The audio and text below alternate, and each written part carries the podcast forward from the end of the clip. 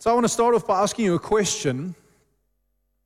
When was the last time that you, if you're married, or if you live in a family context, or if you live in a whatever, you've got a flatmate or a roommate or whatever, when was the last time that you spoke to your husband or your wife or your mother or your brother or your sister or whoever? When was the last time that you spoke to them?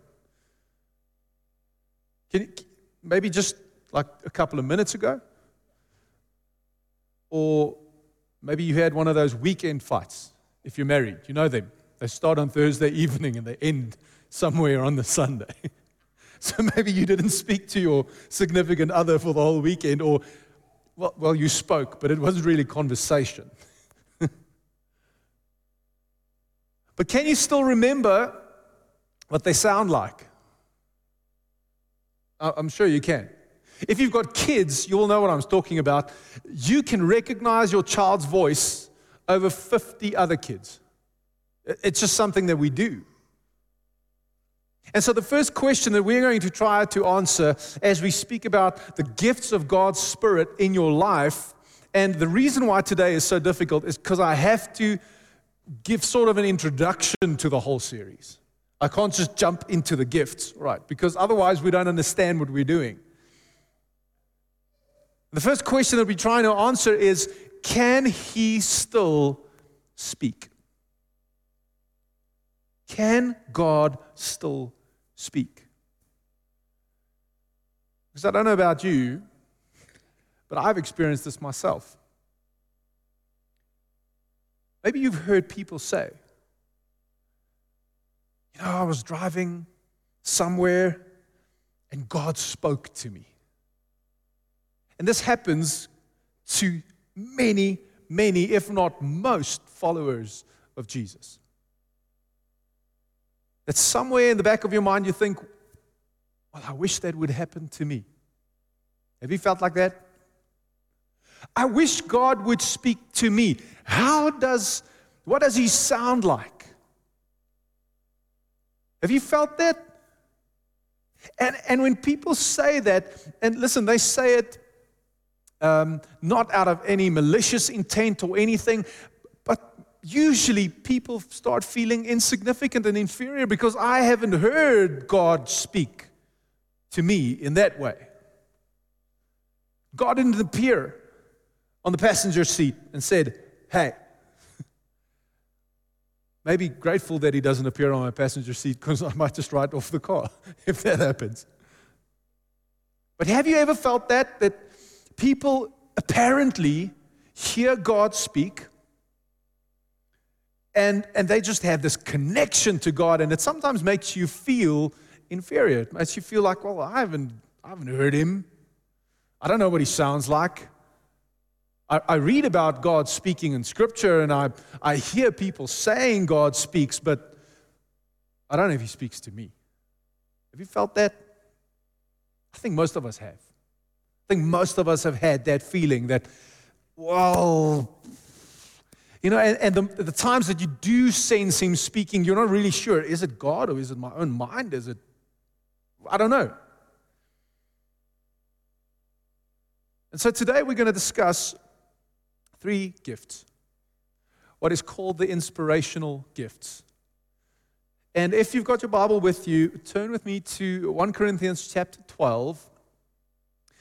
And I don't have the full scripture on the screens today, but here's what I want to encourage you. I'll remind you at the end again. As we go through the couple of weeks discussing the gifts of the Spirit, I want you to go read during the next couple of weeks 1 Corinthians 12, 13, and 14. Three chapters, but try to get it out of your mind that you are going to another chapter. Ignore the chapter numbers, see it as one big message. Because that's what we often do. We read a portion and then we think, okay, this portion is about this. But actually, it's caught up in a whole big thing that we will sort of just touch on today. Now, a couple of things before we get to 1 Corinthians 12. The first thing that I want to tell you today before we get into those gifts is that the Holy Spirit, when we talk about Him, it is often very confusing. But it is crucial that we understand this. The Holy Spirit is not some object, it's not a thing. When we speak about the Holy Spirit, we talk about the third person in the Godhead, the third person in the Trinity. The Holy Spirit is as much God as Jesus is. Different function, still God.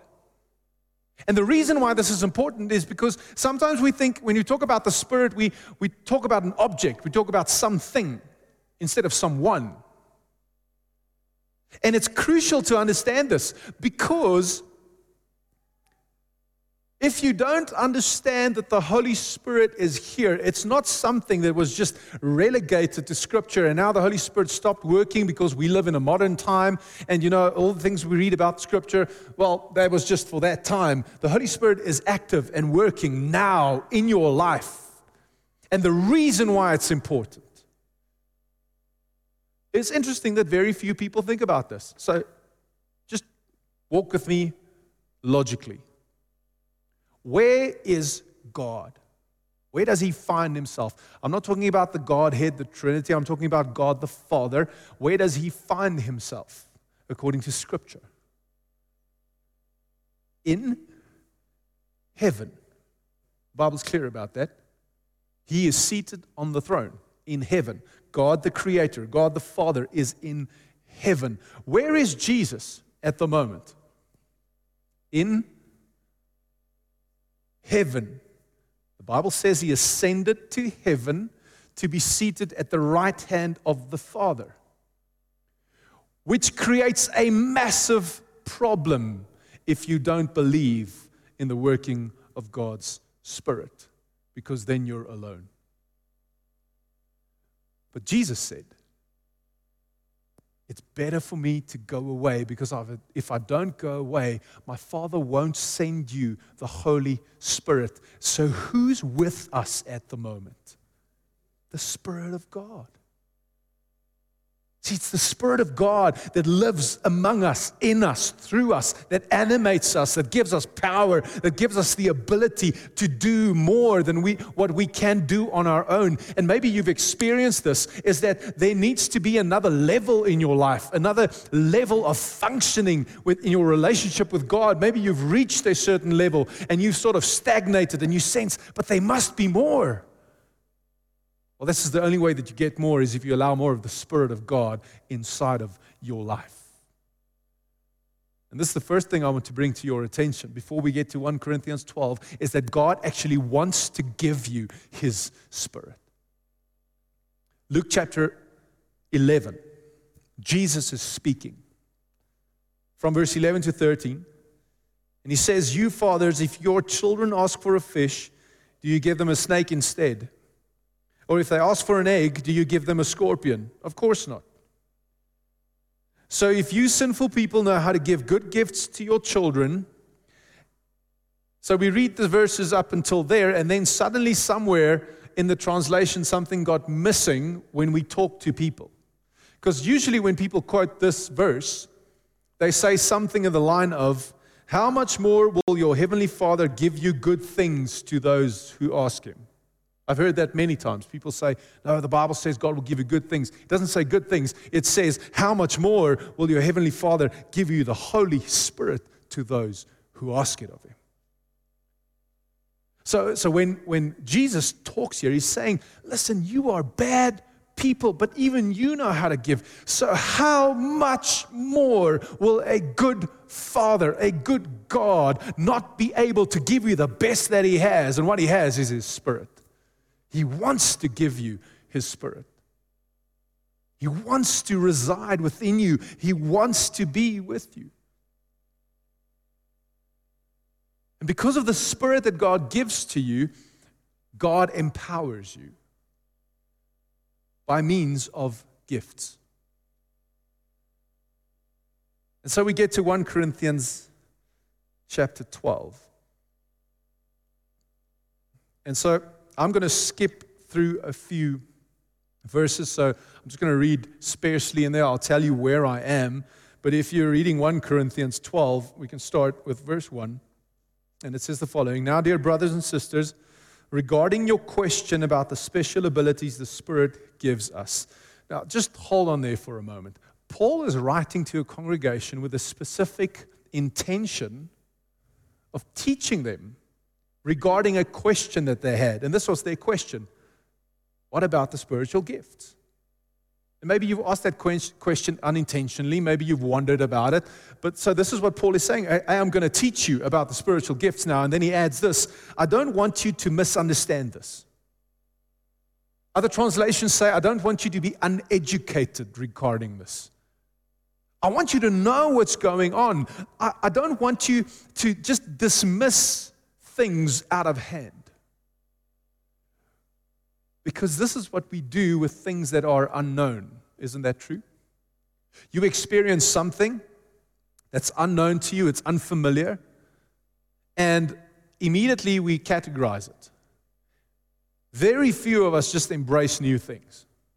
It doesn't matter how liberal you think you are, most of us have certain set ideas about things. And so, very often, when people encounter the Holy Spirit for the first time and they don't understand the working, they either just leave it, they ignore it, or they put it in a box that says, Oh, don't go there. That's weird. and so, hopefully, in the next couple of weeks, you will come to realize that the Holy Spirit is not weird when you understand what Scripture teaches. People are weird sometimes. So he says, I don't want you to misunderstand this. Then we jump into verse 4, if you're following along. There are different kinds of spiritual gifts, but the same Spirit is the source of them all. There are different kinds of service, but we serve the same Lord. God works in different ways, but it is the same God who does the work in all of us. He says, listen, there's a unity that God's Spirit brings. Even though there's many different uh, ministries and things that happen around us, there's a unity. It's one Spirit. It's one God that animates us and does these things through us. And then he gets to verse 7, which says the following A spiritual gift is given to each of us so we can help each other.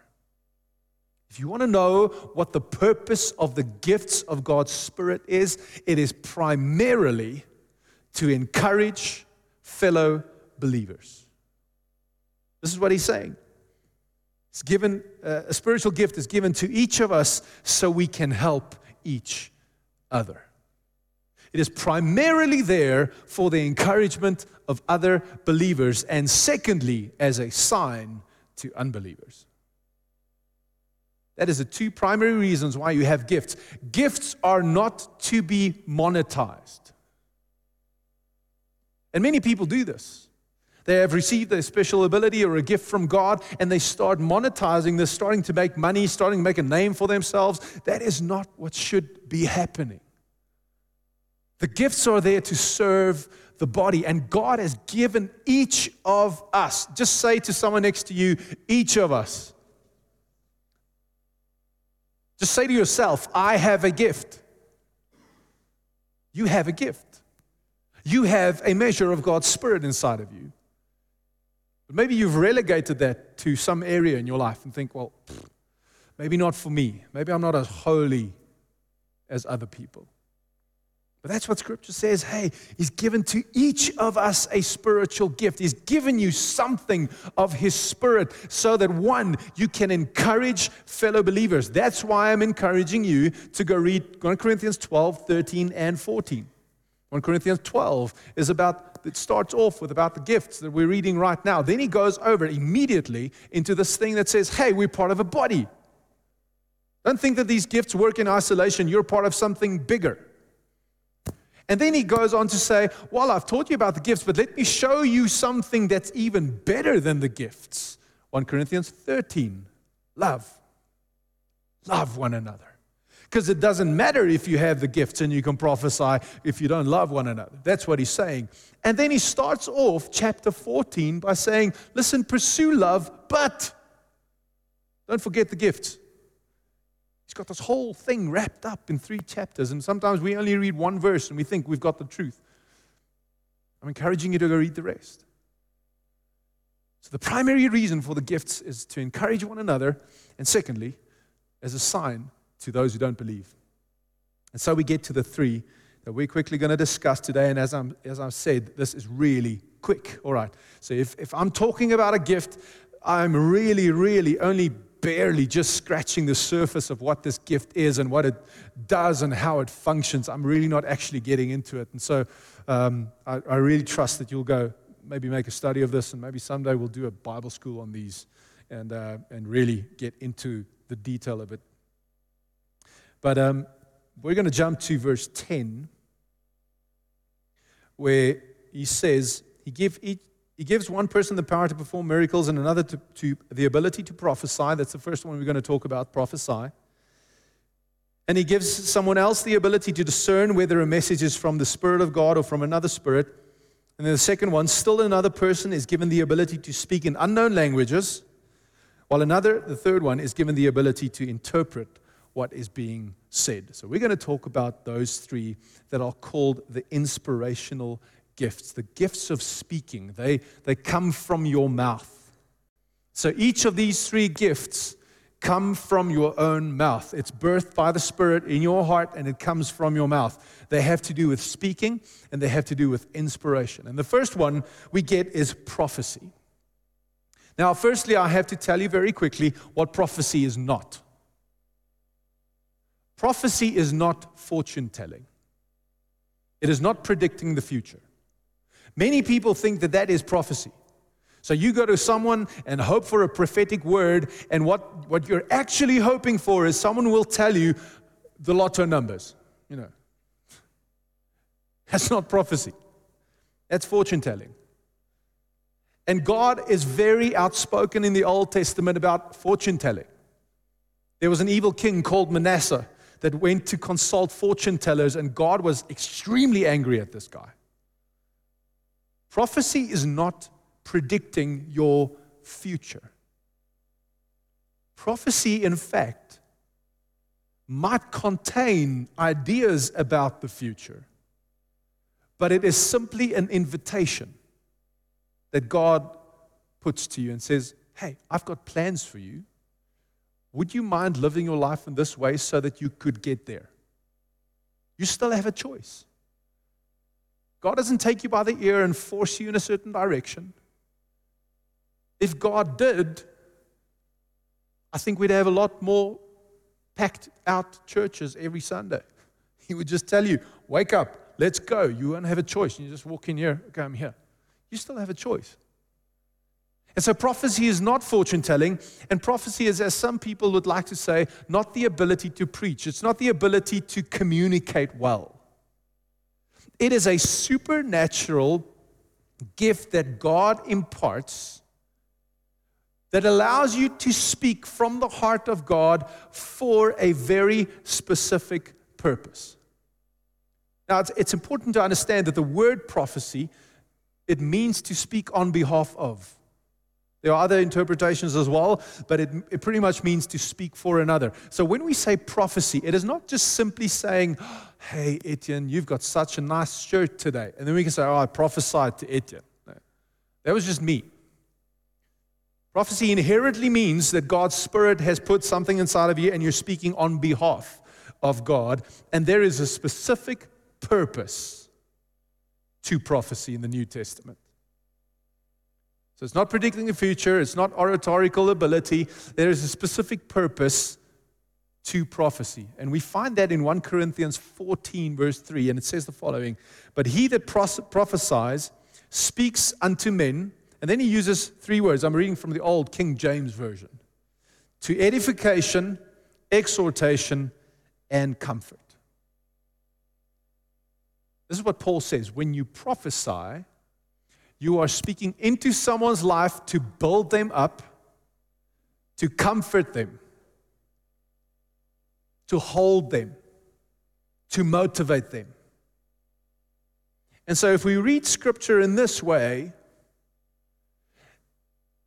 we can pretty much safely say that if anybody comes to you with a word that destroys you, you can be pretty sure it might not be from God. Because this is what scripture teaches is when you prophesy, you build the congregation up. That's what you experienced right now when Johan gave a word to Ami. Does that word guarantee that she will do great things for God? No, it doesn't.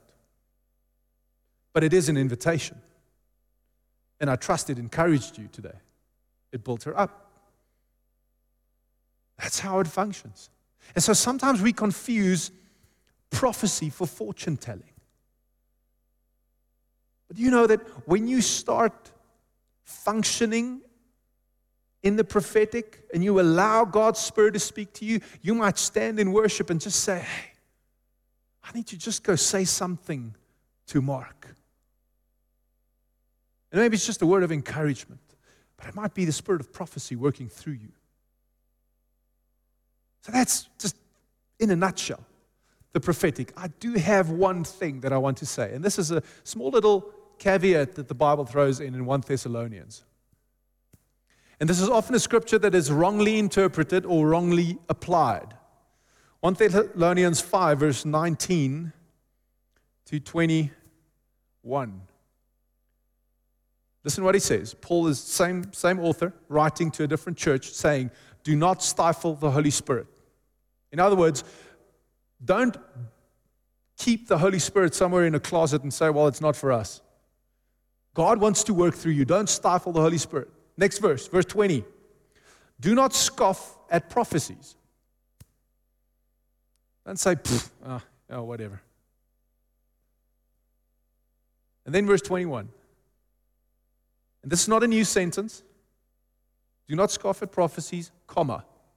So what's he talking about? The working of the Holy Spirit in the form of prophecy. Verse 21 but test everything that is said. Hold on to what is good. So when someone comes to you and uses this scripture to justify bad behavior, they're using it completely wrong. But this is what we have to do. Do not believe every single person that comes to you with a prophetic word. You have the responsibility and the right to weigh it, to pray about it, and say, Lord, what of this is from you and what isn't? Because remember, we're still human. We speak because we sense something. We don't have God writing a text message to us and we just read it. You still interpret things. And so when someone comes and speaks something over your life, you need to weigh it. Doesn't matter how much you respect that person, it doesn't matter how much authority that person carries. When someone speaks a prophetic word over your life, you need to pray about it, you need to weigh it, and you need to keep what you believe God is saying to you. All right? Second one the gifts of speaking in tongues. And this is usually one of the first ones that people make contact with when it comes to Pentecostal or charismatic churches. And this is usually the one that people go like, oh, okay, these people are weird. All right. Because you might have come from a different church background, a different tradition, and um, you enjoy this Pentecostal thing and you enjoy the drums and the music and the light, and you think this is so much fun. It's, you know, it's fun. And then somebody next to you says, Karra Sabanda and Segunda. And you're like, oh my, what, what's a Karra Sabanda war? You know? You're like, these people are weird. and that is, that is usually what I've experienced the place where people say, oh, I don't want anything to do with the, the weird stuff. All right. So we're going to talk about that because this is scriptural. It hasn't disappeared, it is still part of the church. But it is a gift that God gives, and there are various ways in which to use it. The reason why people are offended is because sometimes we use a spanner when we should use a screwdriver. There are places to use the gifts and ways in which to use them. And so when we talk about the gift of tongues, firstly, what it is not, it is not the ability to learn foreign languages. All right, it is not, oh, I can speak German, so I've got the gift of tongues. No, no. no. This is, by definition, a language that you speak. So, once again, it is a vocal miracle, a vocal thing that comes from your mouth where you don't understand what you are saying. Paul says your mind is unfruitful. You don't know what you're saying. And so, the first way to use this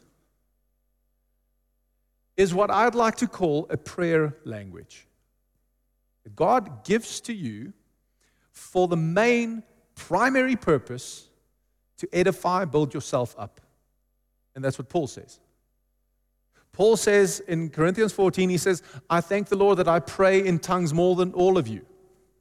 So it's not something that Paul said, Well, I don't do this. He did this, but it is primarily to strengthen yourself and build yourself.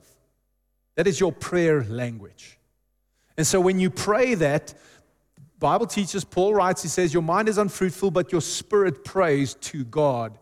Romans 8, he says it prays you to it helps you to pray the right thing, the, the, the will of God. So those are the two primary reasons why you would pray in tongues on your own. But then Paul is really clear about this.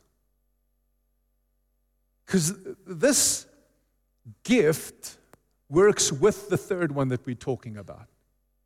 So, the one side of praying in tongues is building yourself up, and that's a private conversation between you and God. And you are strengthening yourself, and you're praying in the Spirit, and you understand that you don't know really what you're saying. But the second way in which this gift manifests is when you pray, people understand in one of two ways. And the first way that they understand, and this is what happened in Acts chapter 2, when the Spirit of God was poured out, the people around the apostles said, How is it that these Galileans all speak our language? We understand it. So sometimes God would give you a miraculous gift to pray in a language, an earthly language that people understand that you don't know you could speak. And you won't understand it either, probably.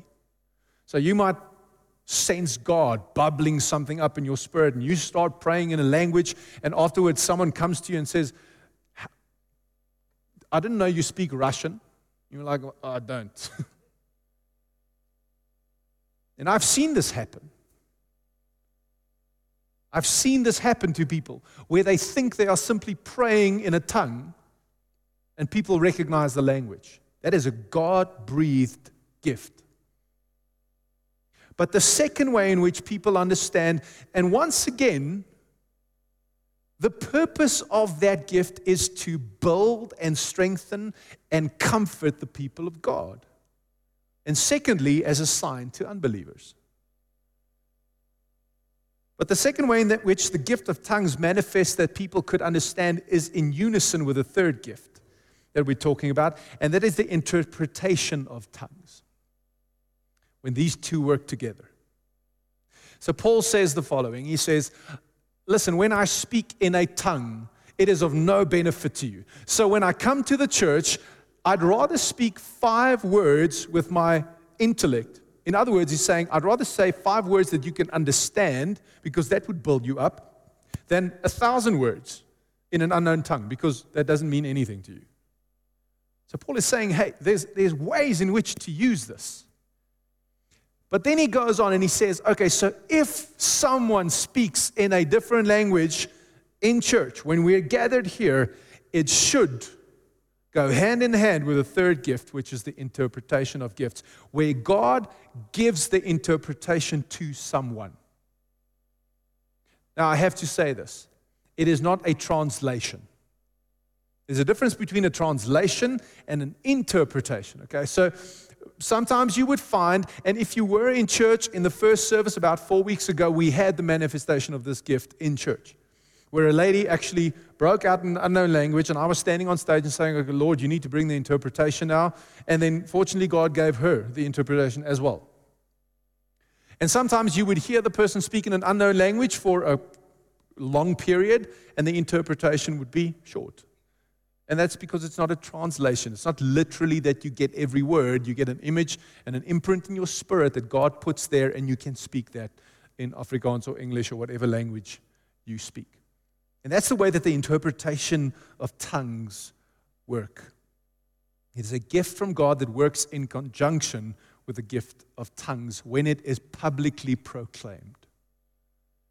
So Paul, he carries on about this and he says, hey, when you, when you come together, know when to use these two. If it's your prayer language and you're just praying by yourself and strengthening yourself, and others, just, you know, maybe keep it quiet or keep it private. Know, strengthen yourself. When you get to the gathering and you speak in a tongue, better make sure that someone interprets because otherwise it's of no use.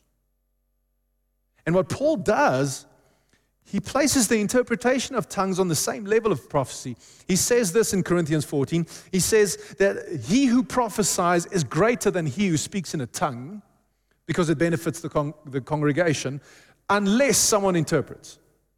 So he places prophecy and interpretation of tongues on the same level, which means both of these serve the same purpose is to build up and strengthen and comfort the congregation. It all functions in the body. And secondly, to be a witness to those who do not believe. And I want to end off today. As I said, I've just scratched the surface. I hope it stirred something in you.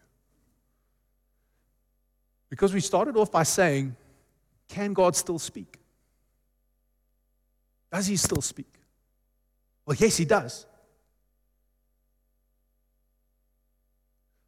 But very often we don't recognize his voice because we have allowed the, the strange things and things that we don't understand about the Spirit to sort of impact our hearts and we've just put it away. And then we wait for God to speak. We wait for the voice out of heaven to speak. But God speaks through his people. God speaks through his people. And so, very often, the voice of God in your life might be someone prophesying, might be someone speaking in a tongue and interpreting that in your life. Very often, and we'll get to those gifts as well. It might be someone functioning in the gift of the word of wisdom or the word of knowledge. God speaks to this day, but he speaks through his people. And if you allow yourself to welcome the Holy Spirit in your life and say, Lord, I want your spirit because this is what Jesus said, Luke 11, what we read. How much more will a good father not give his spirit to those who want it? And this is the key thing. If you want more of the spirit in your life, you need to desire it. 1 Corinthians 14, verse 1 says this so remember, he just came out of 1 Corinthians 13, the chapter on love. And he starts off let love be your highest goal. But you should also desire the special abilities the Spirit gives, especially the ability to prophesy. Desire. Is there still a desire in your heart for God to use you, to work through you, to have His Spirit move inside of you, to hear Him speak to you because He still speaks. He is still working. As we approach Pentecost and the, cele- the celebration of the fact that He poured out His Spirit, we also celebrate the fact that it wasn't a one time event. God is still pouring out his spirit in his people to this very day. God is still prophesying. God is still giving words of wisdom and words of knowledge and still healing people and still doing miracles. God is still the same God working in and through us. But do you still desire his spirit to work? Or are you simply trying to be morally good? It's not your morality that will get you into heaven, it is faith in Jesus. And the moment that you experience that truth, and you stand in front of God, and you'll realize you won't be able to do what He's called you to do without His Spirit. You would desire that. His power dwelling inside of you. And so this week, I'd like you to do a couple of things. I'd like you to go read 1 Corinthians 12, 13, and 14. Just read it slowly. Try to read it every day if you can. Just allow God to speak to you regarding this work of His Spirit in your life. And then, secondly, maybe you're longing for this. but you haven't really created the desire in your heart to really want the gifts of God's Spirit manifesting in your life. Maybe this can be a week that you say, Lord, I want your Spirit to work in my life, to create that desire, because He wants to give His Spirit to you. And that's my prayer for you this week and for the next couple of weeks that His Spirit will, will manifest in your life, that you'll experience that He edifies and exhorts and comforts people around you, that you will be able to witness to others about the goodness and the faith and the mercy and the love of Jesus Christ, not because you have some tract in your hand and you feel obliged to invite someone to church, but simply because the Holy Spirit in and through you proves that God lives.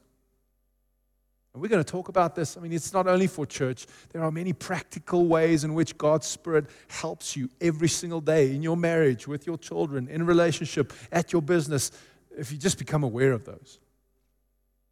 But my prayer for you for this week is that you would discover something of His Spirit in those three chapters. And secondly, that you would create a desire for His Spirit to work in you because He is still the God who speaks. Amen. I want to ask you to close your eyes as we pray together. Father, we acknowledge today that we rob ourselves of your power when we don't allow your spirit to work in and through us. Jesus, thank you for the price that you paid on the cross of Calvary securing our salvation, securing our redemption. But thank you. Thank you that you ascended to heaven at the right hand of the Father because now we have this gift of your Spirit. And Holy Spirit, we welcome you in our lives. We pray that this week will be a week where we develop a desire, a desire for more of you. Lord, in the gifts that you've given us. Father, I know that there are people sitting here who've neglected that gift. They functioned in that gift for a while, but they've just sort of neglected it, and there's a lot of dust on that, and it's not being used. Thank you that in this week you blow off the dust and reignite the gift. Father, thank you that you want to give your spirit to us. Father, I sense in my spirit that for the days that lay ahead of us, not just spiritually, Lord, physically, where the world economy is going, where the morality of this earth is heading, the things that we, we find ourselves struggling with, challenges, we will need your spirit. We will need your spirit to strengthen, encourage, and comfort us. I pray that to be true, that we will open up our hearts and invite your spirit back in. Thank you, Jesus, for your spirit that you sent in your place. we pray this in Jesus' name. We all agree and we say, Amen.